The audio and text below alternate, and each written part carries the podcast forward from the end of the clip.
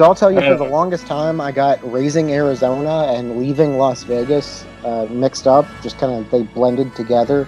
I'd never seen either, but they have such similar names. Something Name- in, in you know, a, a place in the Southwest. You know, makes Also Nick Cage. Oh, is he in Leaving Las Vegas? I don't know anything about Leaving Las Yeah, Vegas. I thought that's. I thought you were. I thought That's you what he was making it note, but it's a geographical thing for him. Yeah, Yeah. absolutely. I thought you were fucking with me the other day. Cause like, man, I gotta watch Leaving Las Vegas. I'm like. Oh, I was hundred percent fucking with you, but yeah, it's still a thing. Okay. Sometimes I just don't know. You just got me. I don't. I don't want to be rude or nothing. Look, it, it doesn't matter. None of this, none of this matters. Ah, Beards and Brews. We're doing Raising Arizona. It's a good movie. From the Coen brothers, another Coen brothers flick. Nothing like them Arizona raisins. Get you going. They can- Do they have? I guess they do. They they have grapes, You're Man. like, so they gotta have raisins. Look, all I know is this is by far above and beyond anything else Nicolas Cage has ever released. This is his masterpiece. If you only have to watch one movie with Nick Cage, this is it for me. I mean, No, he has this really. Nick Cage has this like really sharpened talent to play white trash. It's so fucking good. He is so eloquent that it's ridiculous. No, actually, on like page I don't know eight of my notes, I actually write down, "Oh, I get why people like Nick Cage now," because like he's he's fucking charming in this role. He's so Yeah, he- hilarious. Nick Yeah. Cage is kind of like one of those guys. Like, uh, sorry for going back to Keanu Reeves, just one of those guys that people love, and I don't know why, but I kind of get it now. Keanu Reeves is like a humanitarian, all around nice guy, whereas Nick Cage is just a hot mess, but damn is he charming. What are, you, what are you doing over there, Nick Cage? Cocaine and stealing the Declaration of Independence while pretending to be Elvis. Just Yeah. By the way, this is 1987. He was, uh, I believe, actually credited as Nicholas Coppola in this. Yeah, that's before he changed his stage name. He tried to he tried his best to get away. He is a Coppola, like Francis Ford Coppola. I think he's like his grandson or grandnephew, something like that. He's in Trying the, to make his own name. So this movie is told mostly through uh, cutaway exposition bits, and to me, these are all very, very good. They're extremely well written. Uh, the foul language is nigh not even there. Yeah, for a movie about well, basically kidnapping, it's a very family friendly movie. Yeah, they Yeah, but they still get away with so many like background adult themes and crazy things but you're just swept away in the charm of these eloquent rejects like they're all just these people who are ridiculously broken in some manner but they all present themselves as somewhat extremely well educated and It's calm. like- Kinda, yeah. It's like they're, they're, they're like um, trailer trash with morals. Or trailer trash that somehow has a really big vocabulary.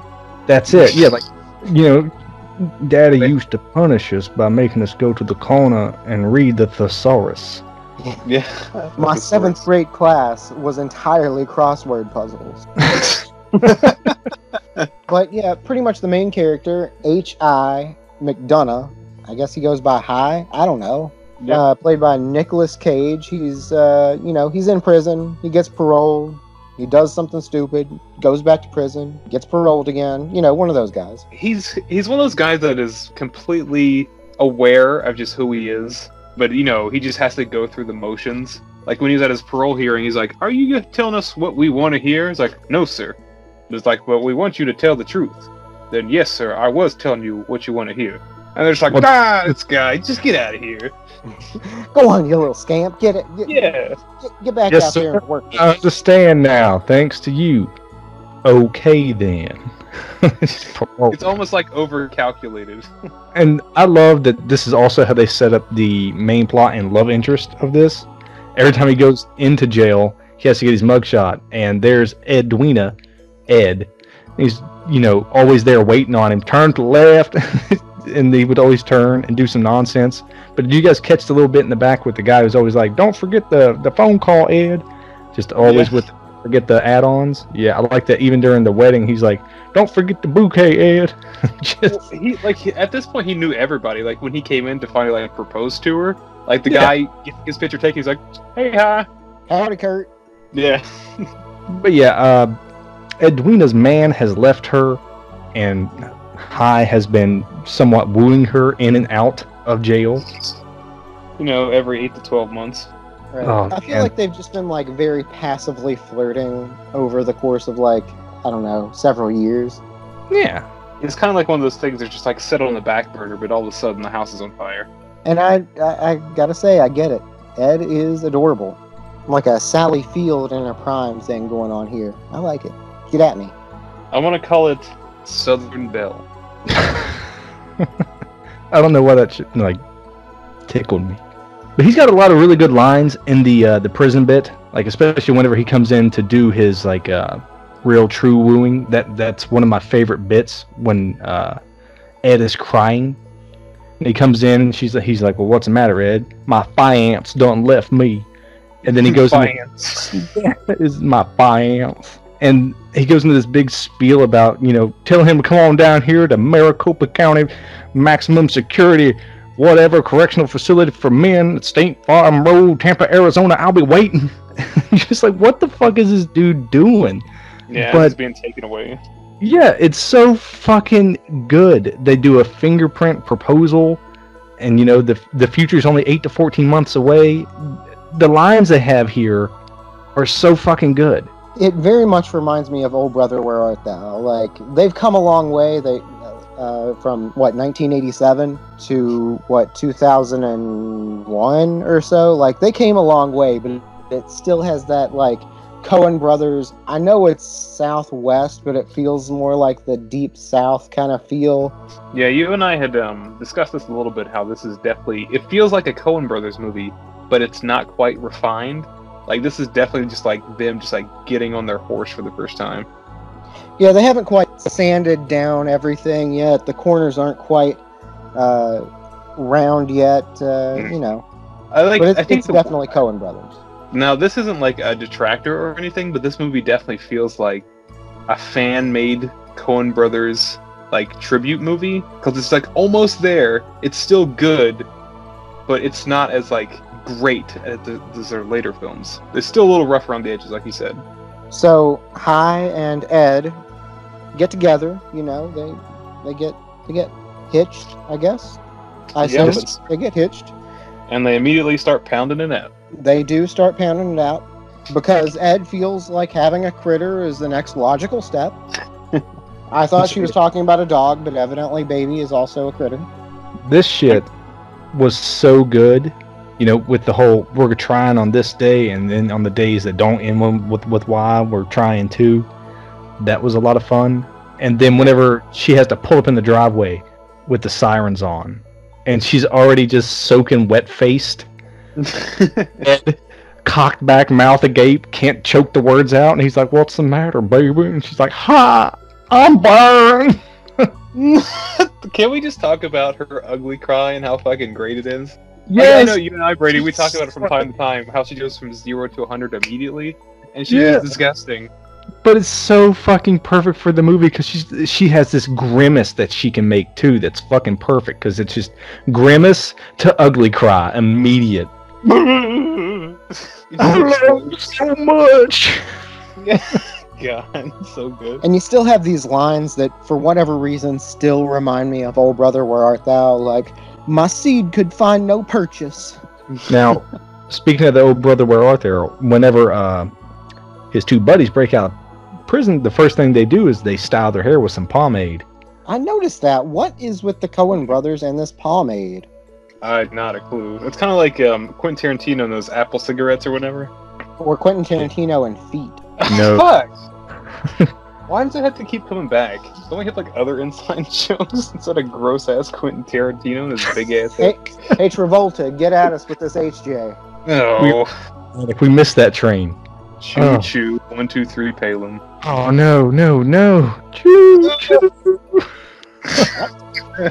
but it, the lines in here are so fucking good, especially whenever uh, you know they're trying to have the kid, they can't have the kid. Things start falling apart. the salad days are over, and he, you know, he's feeling this pressure. He says, I even caught myself driving by convenience stores that weren't on the way home. Just like what the Yeah. fuck? Yeah, what was the name? What was the name of the uh, the convenience store that he always robbed or whatever? Like Oh. Jolly something maybe. No, it was like Corner Mart or Shop Mart, something real generic. Yeah, like S Mart or something. But he robbed the same fucking one every time. Yeah. It's like fucking early Cuyler and Squidbillies, just like goes in with a gun. All right, early. I'm not early. we still on for Tuesday night? Well, of course, Earl. And he's like, all right, then. He walks out the door. If there's one thing about the Coen brothers, they can write some fucking dialogue. I think they just write people first and just situations later. Because I feel like they just like they almost ad lib like whose line is it anyway? Like oh time place what are they doing? And then they just write what they're saying. It works. It's a lot of fun. And I mean, growing up, I've watched this movie a fucking million times. And the music for it's always stuck with me. So many of the lines have stuck with me because it's like exposition dump that is eloquent, so you listen to it because it's always read so calmly. Oh, it's almost like a David Attenborough effect. You kind of want to listen. Planet And- Earth just with hillbillies.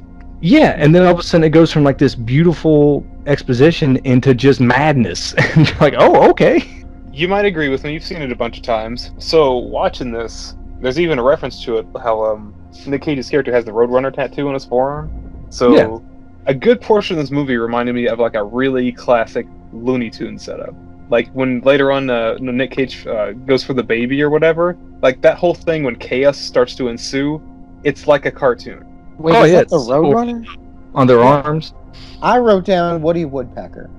I could have sworn it was uh, the Roadrunner.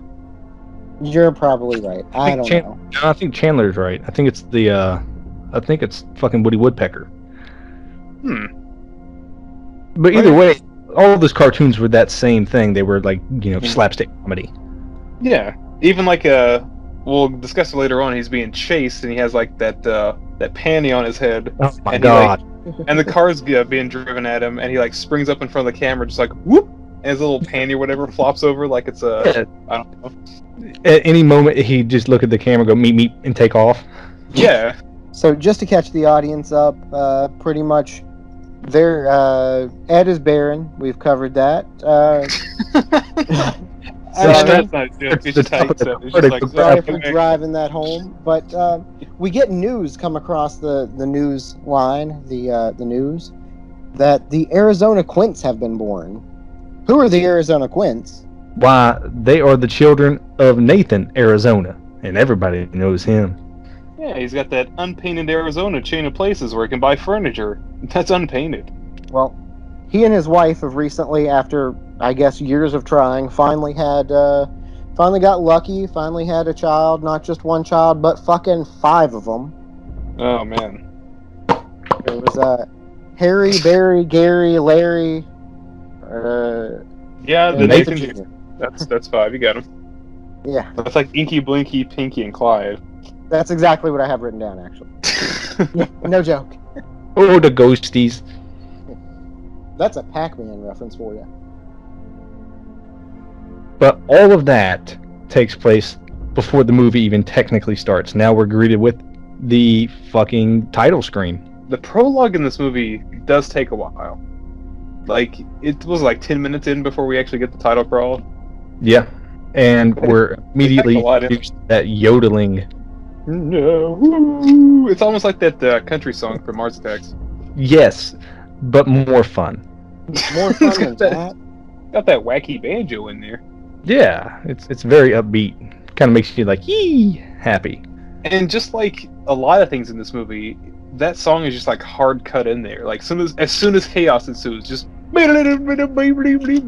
you know. Yeah, but it's fucking perfect. I love it. They really knocked it out of the park with this, in my opinion. So, right after the title crawl, there we get to see Hi fucking tiptoeing upstairs, grabbing up different babies, but he can't choose which one, and they start running amok. Yeah, it just turns into like this weird like almost game or whatever. Like these babies clearly don't have any means to get too far away from the crib, but suddenly they're just like everywhere. Yeah, it's ab- absolutely a game of collect all the babies, and once you've collected, you know, two or three of the babies, one of the babies just gets so far away that you're like, "Fuck, let's just leave that one." How do I hold all these babies? I got all these babies in only two hands. Yeah, like he um one escapes under the crib, so he crawls under it, which this whole thing reminds me of Looney Tunes. And as he's doing that, one falls out of the crib onto him. Oh, that was missing was like a cymbal crash. Yeah. And the parents are downstairs, like, "Oh, what was that thump? Them Oh, bands must be nothing." the place up there. That's natural. I like how it goes from like, huh, what's that noise, to them just staring at the ceiling, wonder what the fuck's going on. Needless to say, when they enter the room, all the babies are sitting there quietly to the tick tock of a grandfather clock. Hi goes back to the uh, to Ed. He's like, "I'm sorry, honey, it just didn't work out. You get back in there and you get me a baby.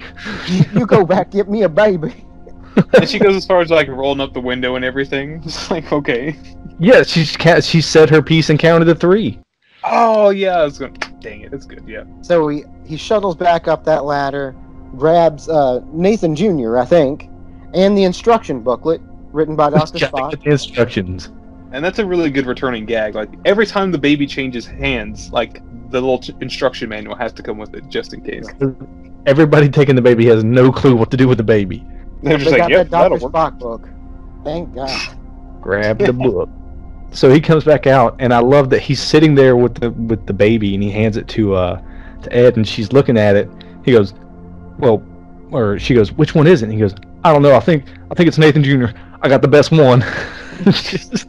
Yeah, like he just like felt up a bunch of avocados at the grocery store and brought home what he thought was the best one. yeah, and then like we discussed that ugly cry. I love him so much. Just crying. yeah, it just goes crazy. Yeah, I'm gonna say, despite his criminal past and Ed being an actual police officer, I think I think Hi might actually be the more mentally well one of the two. For real. I mean, um, Ed, you could see it in her eyes. She's totally just like on the far side of the moon at the moment, especially when it comes to the kid. Yeah, so they take Nathan Jr. back home, and you know they They celebrate, then they go to sleep. well Yeah, first have they like want to little- make sure that he knows no more than two hours of TV a day, and it's got to be either educational or football. You know. I forgot what he said after that, but it had like a really good comment. It's like, you don't want to ruin the finer things in life or something like that. Yeah. Oh man, I completely forgot a scene, and I don't want to forget this. So after you know, right before they bring the baby into the actual house, she tells Hi to go clean it up. He goes running into the bedroom, starts knocking everything around, takes his nudie mags, takes at it, throws it under the mattress, walks out of the room, has to storm back in the room. Begrudgingly open it again, take a big long look, and be like, "Oh!" Like it pained him so much to close it up and shove it under the bed. Has this, like this last little bit of almost single civility. You guys, That's all he why had. is Hi my stepdad?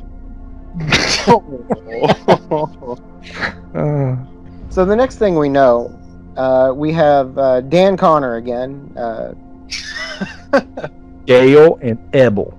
Yeah, Yeah, we whatever point their out, names like, are. These, yeah, we we should point out like these are guys that um, Hi had just hung out in prison with, and they're they're good buds. You know, they kind of like well, they've been in prison on and off for like who knows how long. We're introduced to their sense of humor uh, also super early on. Whenever you know they're in therapy, and the guy's like, "Well, y'all need to stop robbing places," and they look at each other and goes, "Well, work's what's kept us happy." Just- It's just their characters are just like basically Dumb and Dumber though. It's kind of crazy. Like John John Goodman. I don't even what's his real like er, er- whatever. He's John. Yeah, he's just like the loud but smart one, and the other one's kind of like they're just like subtle but like just the John- such dumb one. There's John a loud. Goodman's got some badass chops in this, though. Yeah, he does. Looking like Meatloaf in uh, Rocky Horror. oh god. Like Anything a but hell. But at this point, we see, uh, you know, there's a big rainstorm coming through the Arizona desert, I guess, because that happens frequently. And uh, Dan Connor is coming out of the this big pit of mud. They are being I'm like- burst by the At- earth herself. Yeah, at this point, I'm like, what the hell is going on? Why is he just coming out of this mud yelling? What is Yeah. going on? in the middle of that storm, Meatloaf Dufresne popped out of the earth. he sure as fuck didn't come out clean though. And I love that he reaches back in the hole and picks out Evelle with one arm by the leg, screaming. They they're just screaming, just like A H H H H H H, just like yelling at the moon. Yeah, they do at- that again a little bit later too, where they're just like no reason. I mean, there's a reason, but just yelling for like five minutes at a time, just with no stop. I mean, yelling to yell. I, it tickled me, especially later on, because John Goodman was just like punching the roof of the car, all pissed off at himself. "Ah!" Just fu- it's so good. They should uh, they should put that guy in a Blues Brothers movie. Oh, Radio edit. yeah. So once they get out and you know do the the things that they got to do, first of all, like uh, pomade their hair, they're still fucking covered in mud. They uh, they go to visit their their good old friend uh, Hi. I was surprised that number one, they knew where Hi was, but hey, whatever. There's a lot of convenience in this movie if you think about it, but I really don't want to because this movie's a really good time. Oh yeah, it, you've got to really let it be like, why? Cause plot. Okay. Yeah, just like That's don't worry point. about it. Yeah, so, like just let Nick Cage just let him be wacky. You know, he's he's trying. So how'd they get there so quick? Hey, I'm gonna need you to get off my back about that. All right, consider me all the way off that thing. There you go. So Hi's good friends just got out of the joint. Oh, uh, they were released? No, they released themselves on our own recognizance. yeah. Well, at least they're honest. Right. Now, from the get go, Ed does not like these two, and they have some really fucking funny exchanges. Well, I don't blame her. Getting all that mud right on that new sofa? And apparently they had nicked some kind of like sewer system or whatever on their way out, so they just smelled like S H I T E. Next, we get introduced to the big, I guess, the antagonist of this film, maybe? I don't know. He might be. Ghost Rider? You talking about Ghost Yeah. Rider? Oh, you Yeah. Mad Max? They're Uh, so friends. that is, that is the warthog from hell. Yeah. Don't you mean the guy that uh, Ace Ventura bamboozled with his package at the beginning of that movie? like for the first half of my notes, I refer to him as Ghost Rider, and then for the second half, I refer to him as the Road Warrior. So he's one of the two. I mean, I mean, I'll lean towards Ghost Rider more. He does leave a trail of fire. Yeah, as soon as I saw that, I had to rewatch. I was like, "Wait, what? Are you fucking serious? Did this like predict the future or some shit?" It's foreshadowing. He I was understand. particularly hard on the little things. he throws a grenade at the bunny. Takes out his uh, sawed-off shotgun, blows away like a little lizard. Just so mean. Either way, this is, strictly speaking, the most ambitious crossover event of all time. It all came down in Arizona town. Speaking of Arizona, Florence, Arizona is just now finding out that her baby, Nathan, Arizona, I think, is gone. Correct. What what happened to her? Abducted by aliens or something along those lines? Who knows? Don't He print was- that. Don't print that. Ah, he got all he got all heated about it. He's like, "Don't print that. That'll make the missus whatever, whatever." That'll make her sad. Just uh, say he was uh, uh, kidnapped by some fucking child rapists or something. That'll do it. goodness gracious.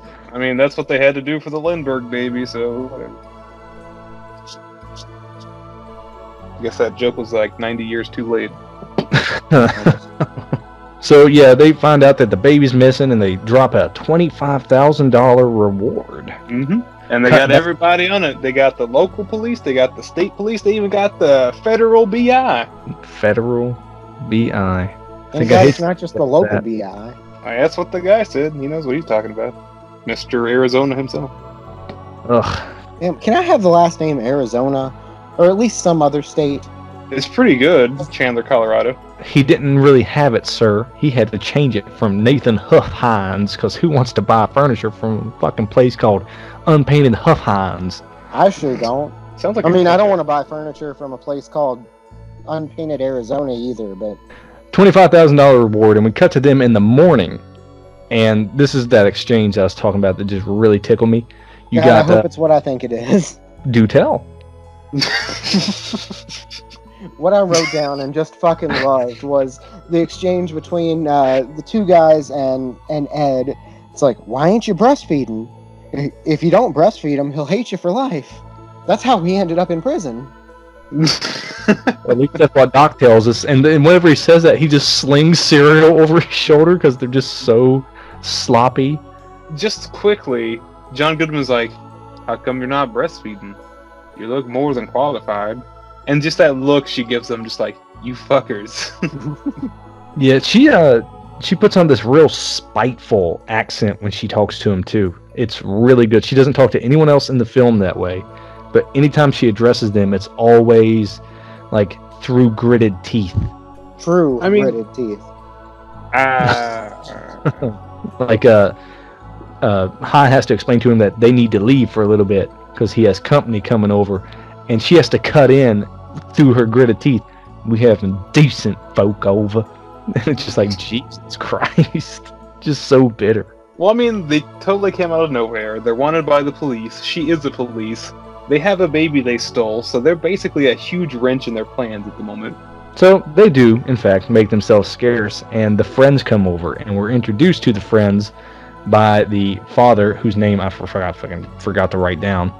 It's uh, Uh, fucking Clyde or something like that. It starts with a C. It don't matter. Man, I wanted to remember it for the cast, but it escaped my mind because uh, Nick Cage has some great lines where he just like over enunciates his name later on. Oh yeah, he does. He gets all pissed. So he's like, "Hey, we're gonna come on in." He's like, "All right, we'll bring the kids." And like, "Hey, kids, get away from the car!" And they turn around, and he's got like seven fucking kids beating the shit. Dude, Yeah, I, I laughed out loud at that. It was great. It was such like a almost like Simpsons or Family Guy cutaway. He's like, "Get away from the car!" And just like immediately beat the shit out of it. Yeah, watching this scene, man, goddamn, children are the worst thing on the planet. Please, someone, take my balls. Please. Anybody? They're still here. I'm thinking that to the tune of "Somebody to Love" by uh, Queen. Oh, so oh, it's Glenn, fucking Glenn. Glenn. I don't know why I start, thought it started with a C. C is kind of like a G, except with a little piece on it. Yeah, because then we're, we're we're treated by you know the whole mother spiel where she's like, "You got to get him his dip tat," and they're all freaking about the shots. Yeah, and she's like, "Yeah, we gotta get that. Hi, when are we gonna do that?" He's just like, "Uh, uh, mustard on my bread." Fucking, that's one of my notes: mustard sandwiches. Amber goes, Yeah. "Why is there so much mustard?" Then you got to get that uh, the life insurance. Uh, what if you get runned over? yeah, hi, what if you die? What if you? What if you? And he's just like, "All right, honey, whatever you say, we'll take him Tuesday." just yeah, he's so beat down. He's just like, I never thought of all this. Man, being a parent is exhausting. It's been like one day. Not But- even. It's been like probably 12 hours. done. He's like, "Have you ever felt this overbearing weight pushing down on you?" When him and Glenn are out taking that talk.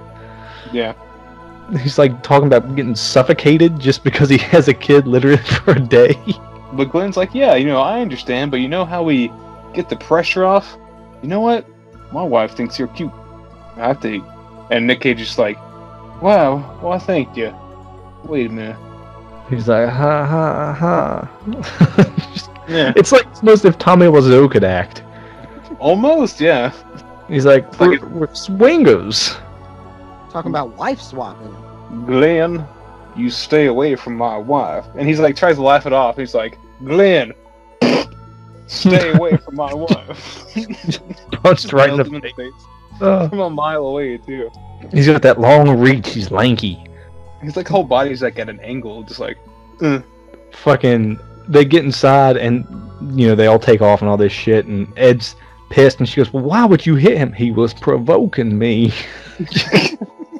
I like how like that's a moment where he could absolutely explain what happened, and she would be like, "Oh yeah, that's weird, whatever." But he doesn't. But he just swallows it because he's like, "Pride. This is my new life. I'm a I'm a good husband." I'm a gentleman. Yeah. He was provoking me. It's not that he was saying he wanted to have sex with you in front of me. And you know what he does? He bottles all that in and takes it out on the convenience store. He does. He snaps. That same convenience store. fucking starts just the hilarious run. This is so fucking good. It just starts with him getting out. He looks at her dead in the eyes. Be out directly. Walks inside. I'll be taking these here huggies and whatever cash you got in that there register. that some bitch. He's got the fucking some bitch.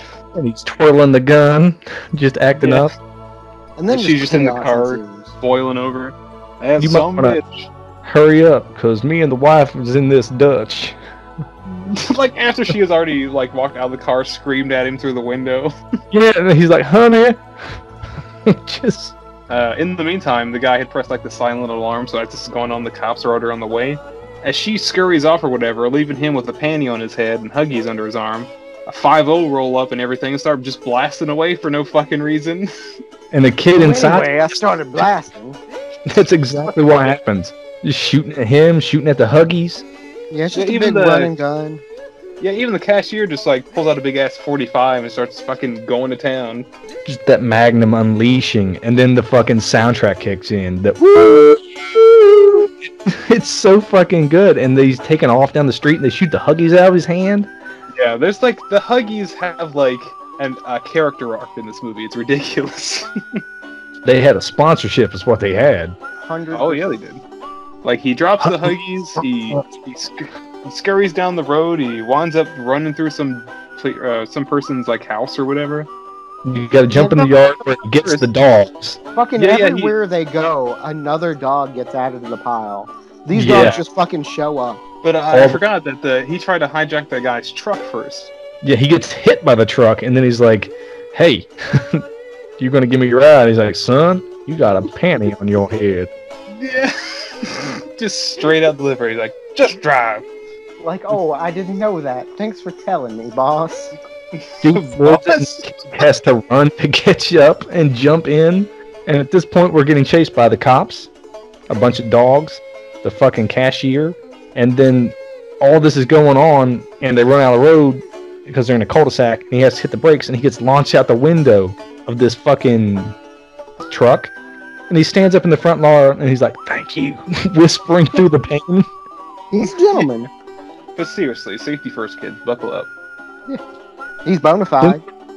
we get more whenever mommy says we're gonna go back and get him and then you get some cute shit of ed driving through back alleys and smashing through fences while the baby pulls the hoodie down over its face which is 10 out of Right. 10 He's a cutie.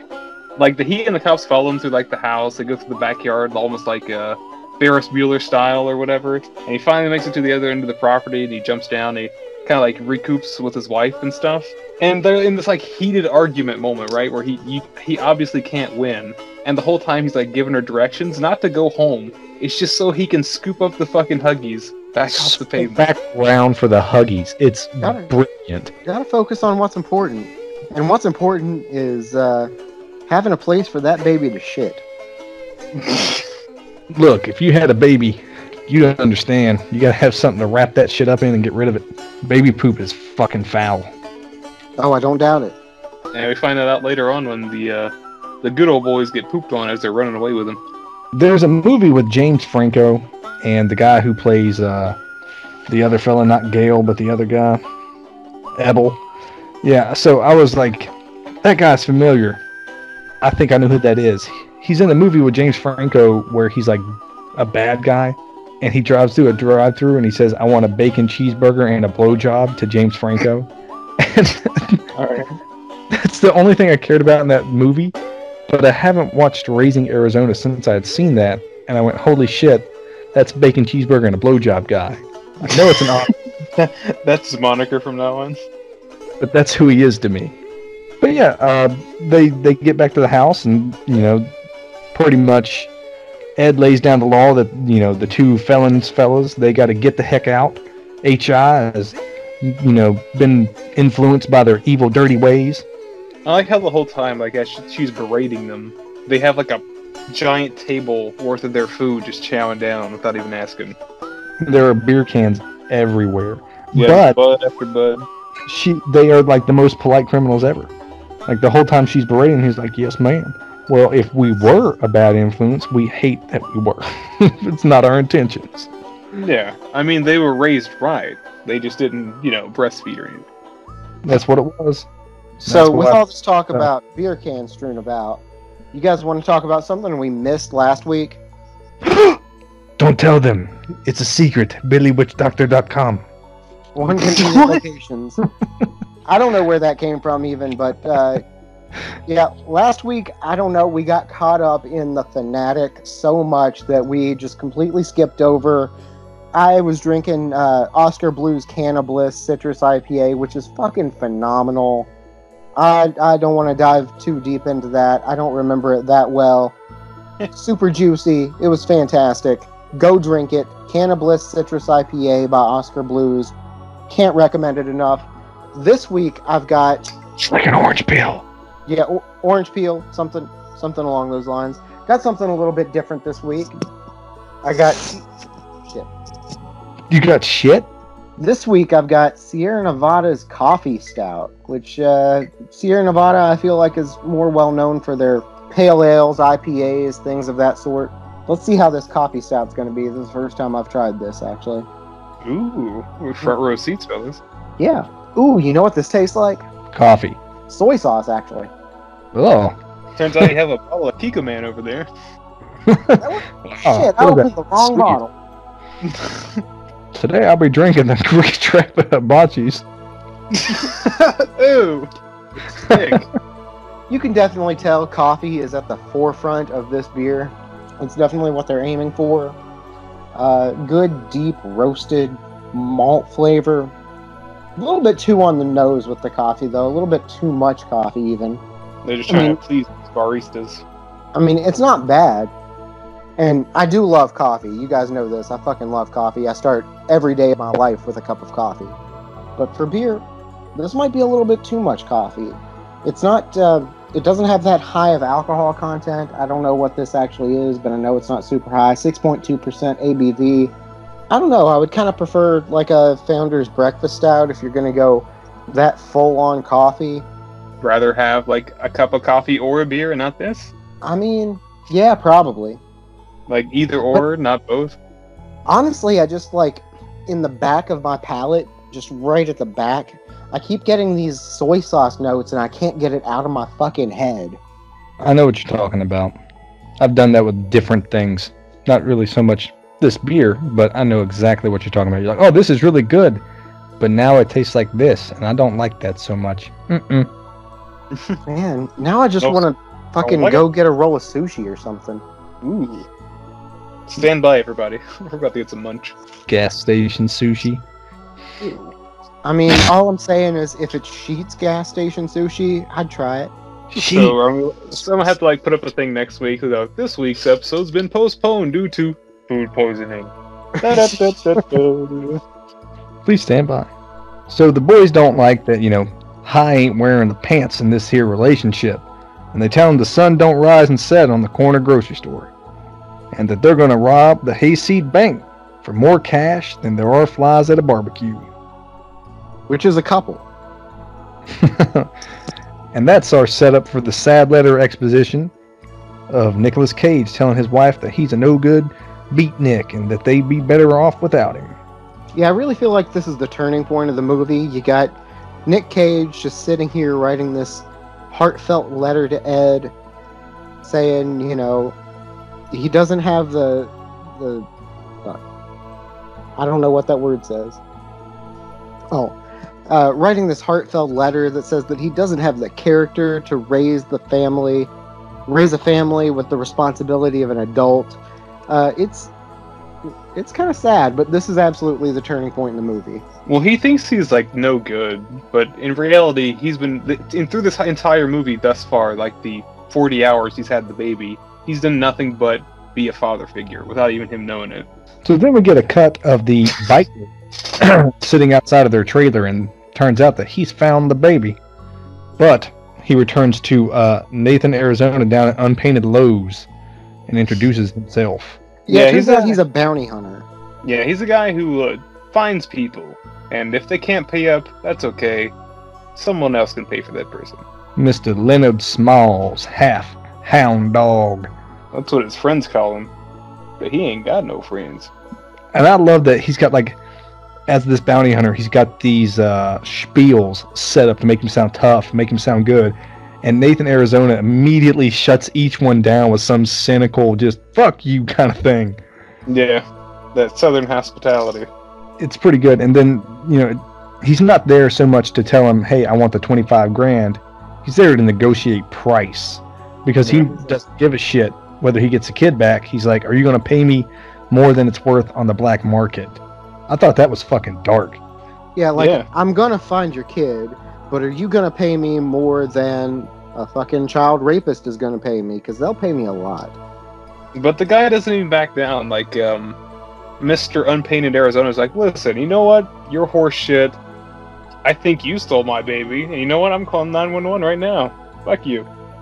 And I really like the line. He's like, "If you want to find a Dunkin' Donuts, call a cop." Yeah. So the next thing we know, we find out that Glenn figures out from the newspaper or whatnot that the baby in question is actually little Nathan Jr. and it's going to be little Glenn Jr. because Dot wants something to cuddle. And then he does this spit scene where he's like, huh. it's so fucking good. I mean, that whole scene when he comes back, to just kind of like stick it to uh, Nick Cage or whatever. Like, the dude's got like a neck brace, a little eye patch thing. He's all busted up where he got punched and ran into a tree. Just every singular muscle that Nick Cage moves, he flinches.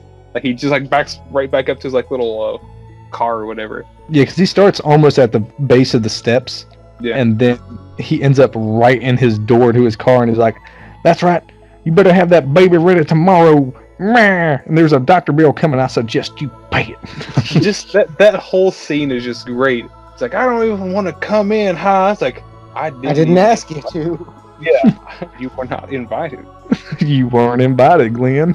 Just Yeah. so good. Liam. And because Glenn is a vampire, that uh, that that stops him from coming in. That is true. That's a twist. You didn't know that. That's a twist. Glenn's a vampire. He wants that baby for blood sucking. Glenn is in fact a Dracula. Yep. The Glenn is a vampire. All right, so Hi's friends are in the house whenever Glenn shows up and tells the whole world that this child is actually Nathan Arizona Jr.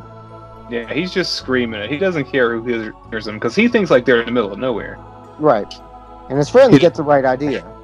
Is it the right idea, I guess? The friends are going to take the baby. I don't know these friends' names. You guys do. It's the, the two friends that have been staying at the house, ex cons, whatever. Gale. It's Evelle. yeah, yeah. Gale and blowjob guy. I guess they're not ex cons. They're still cons, technically. Anyway, they're going to take that baby. Yep, they're going to take the baby, try to claim the $25,000 reward right after they rob the hayseed bank. They're just trying to double dip their chip. Priorities. Little did they know this little fella, he's a cutie, and he grows on them. But man, oh man, before they even get out of the house, that fucking trailer fight scene. Oh yeah, that made no sense whatsoever. Well, like, Nick Cage is making these insane faces, and so is John Goodman, and they're both these, you know, for the size of the room they're fighting in, large men.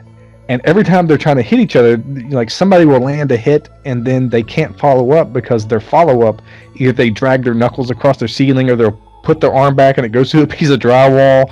It's Yeah. just very, as you put earlier, you know, Wiley Coyote style. It's so much fun. It's so crazy. Like they they punch a wall, draw back, their elbow goes through a window. Eventually, Nick Cage gets thrown through the wall that leads to the bathroom. Because Oh, that's where the Declaration of Independence is. Yeah, it is. But they tie him to a chair and they're like, "We're taking this baby. Goodbye." And Nick Cage freaks out, tips himself over, and we're treated to a really cool shot of like what you would see. He's laying on the floor. He sees the door open back up. Boots coming back in, crushing all the little cheese balls and some of the beer cans aside that they you know knocked in the floor through the tussle. And he reaches down and he takes the baby book and walks out the door. And that's when Nick loses his shit. He knows it's for real because they took the fucking baby book. And he just screams. He just screams. You have that a lot of times in this movie. Just screaming. Screaming for the sake of screaming. Like this this next part happens pretty quickly. Like they they make off with the baby. Cuts back to Ed, already back at the house. He's being freed from the chair that he was tied to. Yeah. And like she's like beyond pissed. Like she has that like weird woman thing where she's like way too focused. Like she just sees like ones and zeros at the moment. And Nick Cage is trying to like keep everything like in order. He's like, yeah, let's just go get him. He's got that shotgun. He's like, let's go get Nathan Jr. Just, oh, The next thing I have is they uh, they robbed that convenience store of diapers and balloons. Do they are they any funny shapes? Nope, just spherical or something like that. unless you think No. that was funny. Yeah, there is. See, round's funny, and he's just like, Ugh. I Give me two. yeah. And by the way, You gotta drop to the floor and count to a hundred. And he's like, well, okay then. And he gets down there and he starts counting. And they fucking take off in the car and they get, you know, X amount of ways away. And they're like, all right, we're gonna split this money three ways. And they're like, oh no, we left the baby. Yeah, how does this kid end up just in the middle of the road? Well, it was on top of the car, and then they started to drive, and it fell off. There's actually an audible thump whenever it first takes off, but the baby landing right side up and perfectly safe is, you know, zero percent. it, it's a magical kid. He does it a couple times actually. Yes, it does. I'm gonna need you to get off my back about that. so they come back and they're screaming and they're punching the roof of the car and all that shit, and they retrieve the baby. Yeah, they're just screaming the whole time, just yelling, just ah, and punching the roof of the car, just probably for like five minutes straight. And it's about this time that you know the clerk is standing back up because he knows he ain't got to really count to a hundred, and No, he was supposed to count to like 837, and he got to like 716, and he was like, "Ah, to hell with this." He stands back up, and he's like, "Oh, they're coming. Fuck, I better start counting again." because he's like warm Mississippi. We better get out here fast. I don't know how far that old fella can count. And then we get like a real dark moment of uh, Ed talking to Hi, and she's basically saying, you know, if they get back the baby, you know, eh, well, if they don't get the baby back, she don't know if she wants to go on living, and if they do get the baby back, she doesn't know if she wants to go on living with Hi. I was like, shit, suicide or divorce, man, it's a lose lose. It's just the look on Nick Cage's face where he just realizes how fucking serious she is. It's just Yeah. like, wow, fuck. All right, let's get the kid. So now, you know, Gale and Evelle are over there at the uh, the bank, and they're gonna rob it. This is so good. They come in. it's oh my god, it's hayseed it's bank. I love this scene. This scene was. it's a good scene. I was just like annoyed by it because I was just like, I can see this actually happening. You know, as a robber, I'm just like, Whew. all right. This straight up comes off as like a Family Guy scene. but it's good. I know it's good, but but now just like fuck. All right. Started blasting. So they go into this place, and you know it's crowded with all these uh, all these farmers getting their checks. Freeze and get down on the ground. Well, which is it? You want us to freeze, or you want us to get down on the ground? We can't rightly do both. Oh Like, my god. there's a lot Everybody more in this to movie it. is Delmar. Oh, nice. Then he's like, "Oh my God, where'd the tellers go?" And he's like, "Back here." Down here, down." sir. Gale, they're back there. He's like, "You're supposed to use a code name." He's like, "That is your code name." He's like, "Yeah, that's right. We're using code names." Uh, About to begin this robbery in proper. and the uh, the teller finally gets up and starts stashing the cash in their little rucksack. She sneaks one of those little uh, ink explosion things in the bag without them knowing. It's fucking huge. I mean, it looked like she had five kills already, and that was a predator. So. so they get their money, they take off, they're like, We got the baby, we're gonna do this. And guess what? They left that baby again. The baby ends up in the middle of the road again, fucking somehow. But this time the paint bomb goes off. Boom! Turns these guys into two blue brothers. They done blew themselves. Ah, ah, these are both references I understand. oh, Blues Brothers. Hey, that was good. Report over on the side of the road, Nick Cage comes running up along with Ed and they got guns and they open the door and John Goodman's lines here are so good he's going, God damn it, Hi, ain't we got enough to contend with? yeah. Fucking Road Warrior comes up and scoops up the kid. yeah, he arrives via explosion. How else? Yep. Just a fucking grenade goes off and that weird bow, bow, bow, bow. Angelic music starts playing, and Nick Cage is having a, another narration exposition oh, done. like I love that moment because Ed's like, "Who's that?" And she and he's like, "You can see him too." Yeah, like, Like he's all been a part of his like a figment of his imagination from here on out. yeah. they're fucking racing to grab the baby, and he's got like his arm all down, like all gnarled, ready to scoop it up as he drives by all fast. well, he picks him up and everything. They get into like this little scuffle or whatever. It's so, but it's just so wacky and just like weird. Yeah, there's like shotguns and grenades and shit, and then you get uh, Nick Cage coming off like hacksaw Jim Duggan, hitting him with a board. Oh. Yeah. and like now he's got like throwing knives or whatever, and he All just catches it with the nonsense. board. It's like, dang, that's he cool as starts shit. like kung fu kicking him. Road Warriors done doing some kung fu kicking. It's Yeah. pretty good because Nicolas Cage is so outmatched that once he sees that you know hitting him with the board didn't end it, he's like, "Oh no." what Yeah. do I do now? he just takes his whooping. He does, and then he's getting like the bear hug of doom. Okay, this moment here was this movie trying to allude to something because that guy does have the same tattoo as Yeah, Nick I don't Cage know. does, kind of. Was it like his dad or something? And they have a moment. Yeah. Like he I thought, like say when he was anything. I, I I thought he was gonna say like, "Hey, I got the same tattoo." What Yeah, a like when he was- coincidence! around, I thought he was gonna like shore up his arm sleeve and just like, hey, look, Rose. Because after he tore it off, he was like, "I'm sorry," and like he was like, "You weren't supposed to see it." Yeah, he rips one of the pins out of the grenades that's strapped to this guy's chest. Then you know, grenades do what grenades do. Last Yeah. ten minutes before they explode. He became a crispy boy. He pretty much became microwave popcorn at that time. oh, he went from the Road Warrior to Roadkill. Ah, that's it. I like that. So after he explodes and all these bits are falling all over the place, which is pretty graphic, it's like a, hum- a hunk of meat inside of a boot, Yeah. and then these little bronze baby boots hit the ground, and there's like crying, and I didn't get that. That's what I'm saying. Like, th- is there more to this? It's like, is there like some kind of like um, short story scene? somewhere? Yeah, because something was else like- cut out. were those Nicolas Cage's baby boots? That's what I'm saying. Like, is that his pops? Come on, tell me Joel and or Ethan, get at us. We need answers.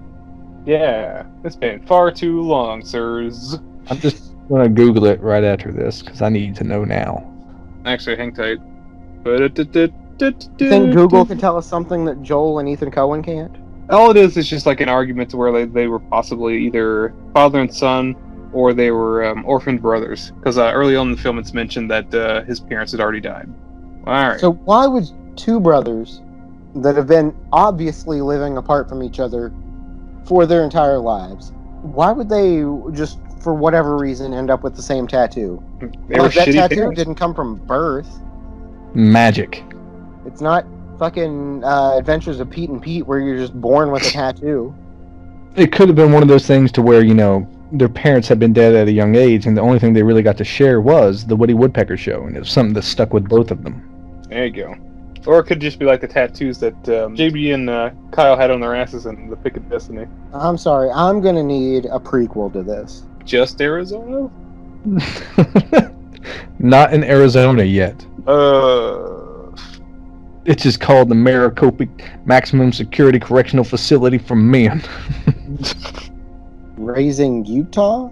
Anyways, this fella blows up, and they feel like sure it's to- time to do the right thing, return the baby. But they're not very quiet about it, and they get caught. And there's this big heart, you know, wrenching back and forth why they did it, this, that, and the other. Some, you know, more exposition things, a way to tie up loose ends. But there's something that I just wanted to talk about. Nathan comes in there with a gigantic fucking Wyatt Earp style revolver. That whenever he sees the baby is in the crib, he walks over and reaches down with both hands Yeah. in the direction of the child. He's now pointing this fucking loaded weapon at an infant. He then, when later discussing the uh, you know reward for bringing back the baby, lays the loaded gun in the crib with the child and leaves the child unattended. Through the whole movie, he didn't seem very broken about losing a kid to begin with, so. He's got plenty more. He- Yeah. He was probably relieved. He was like, four is less than five. At least that's, That's what they taught me back in Texas. Because he can, you know, you all stole my baby. I don't really give a shit. Y'all seem like good people. Take the baby. Fuck it. I like y'all. yeah. no harm, no foul. yeah, just don't split up. Whatever you do, sleep on it. Yeah, he talks about uh, they're breaking up because they're both selfish and re- unrealistic. He's like, "Well, you brought the kid back. You can't be that selfish." True. I like how he was very like harrowing, and then he's like, "Now leave the way you came." Like you fuckers. Out the Just turns window. the light on him and leaves. Shit. Get get back out through that window, which after all this time we've still left unlocked. and completely accessible by a ladder that we Right. Yeah. Never. Unlike the windows at his workplace, which are completely sealed and climate controlled. Yeah. Anywho, so the baby's back. They have a little bit of a moment, and it kind of cuts back to Nicolas Cage and uh, Ed in bed. They're just kind of sleeping it off. And instead of having these like ridiculous uh, Ghost Rider dreams or whatever, he finally has a dream of the future. Yeah, he gets to see the Arizona home on Christmas, and, And- really seem like some creepy stalker parents with delusions of grandeur. I mean, it was it was kind of uh it was kind of neat. Like you know, they love the kid, even though given the situation, definitely need to talk to a therapist. Oh, But- sure. Yeah, it was just like, oh, what if like we had an impact on his life? You know, as he's getting older, he's playing football, he's got a family of his own. It's you know, it's kind of, kind of, It's endearing. yeah, and You- it's endearing. But like, like I said earlier, the more you think about it, the more it kind of falls apart because I think these people were just crazy. Yeah, No, you because got all things coming back to right, just like they reverse stole the baby. You got their two friends reverse escaping from prison. You know, everything is everything's falling back into place. yeah, the universe is as it should be. But I do enjoy that Nick Cage goes, I don't know. You tell me. Was it all just wishful thinking? And then, you know, it starts up with all that shit again. So I had vaguely remember seeing this movie in the past, but watching it again, I really like this movie. It's not perfect. It's definitely like they haven't quite grounded their or honed their skills yet. There's just buckets or tons of charm in this movie that no matter how many felonies Nick Cage commits, I'm just like, yeah, man, you get it. This is like the Coen brothers before they had to smooth out their edges to make things a little bit too perfect for like the the Oscar audience. Now these days everything they put out is fucking Oscar bait, which I love the Coen brothers, but this is I feel like a little bit more them at their most authentic. I'll be Uh, so- honest, this was my first time that I've seen this. I fucking love this movie. So it was like before they got full of themselves. Yeah, maybe. See, I'm glad that you enjoyed this, Chandler. I've watched this since I was fucking little. And the soundtrack was, it drew me in. The zany action always like kept me watching. The the dialogue for the characters is so well written and so, you know, above the norm of what you would expect for these types of things. Yeah, in It's- this movie, for this kind of movie, the dialogue is so fucking good. maybe it's another talent of the Coen brothers. They just know how to pick actors and actresses as well. Because I feel like I can't see anybody else in those characters' shoes. I can agree with you on that. They Yeah. they do their roles flawlessly. Yeah, like they are them. It's like there's no in between. Yeah, until you know Nick Cage became like a you know caricature of himself. Anytime anyone said his name, this is how I thought of him. But yeah, I've always I've always loved this fucking movie. I I think it's well written. Uh, there's tons of people, you know, not tons of people. There's tons of shots for you know those film buffs out there. Like you know, one of the ones that I mentioned was where he's just laying on the floor and you get to see the feet come in and squishing all the stuff up. It's such a really well put up scene. Like the way that you see it and how the crunch is there. I don't know. There's a lot of sensory to it. I like it. There's a lot of good cinematography in this movie. I do agree. Um, I, I noticed that the, they tried to do.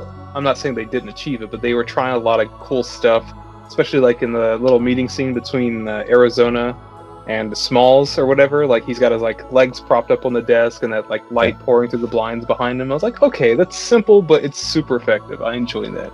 My favorite visual shot is when they're actually, uh, you've got Smalls, the Road Warrior, whatever we're calling him, uh, the fight between him and Nick Cage, and Nick Cage is crawling under the car, and he gets, Yeah. starts getting drug out, and you just see Mm. I feel like that's a mirror because that exact same shot and setup was used earlier when he was crawling under the baby thing to, you know, catch all of them. Oh yeah. Well, I'm trying to say it's a good ass movie. This It is, is. a good ass movie, honestly. Like I've seen just about everything else that the Coen brothers have put out, and it's all good. But this is, in my opinion, the most Coen brothers movie that I've seen thus far. yeah, I mean, what other film team can get away with calling a movie Hudsucker? These guys. On that note, that was Raising Arizona from 1987. If you have any strong feelings, leave them in the comments below. Make sure you get out there and you follow us on all of our different social media platforms. We've got that Instagram, Twitter, Facebook. Make sure you hit that thumbs up, subscribe, like, do some other things. Uh, so you know next time we got uh, another one of these things uh, going, you know. See you in the Thunderdome.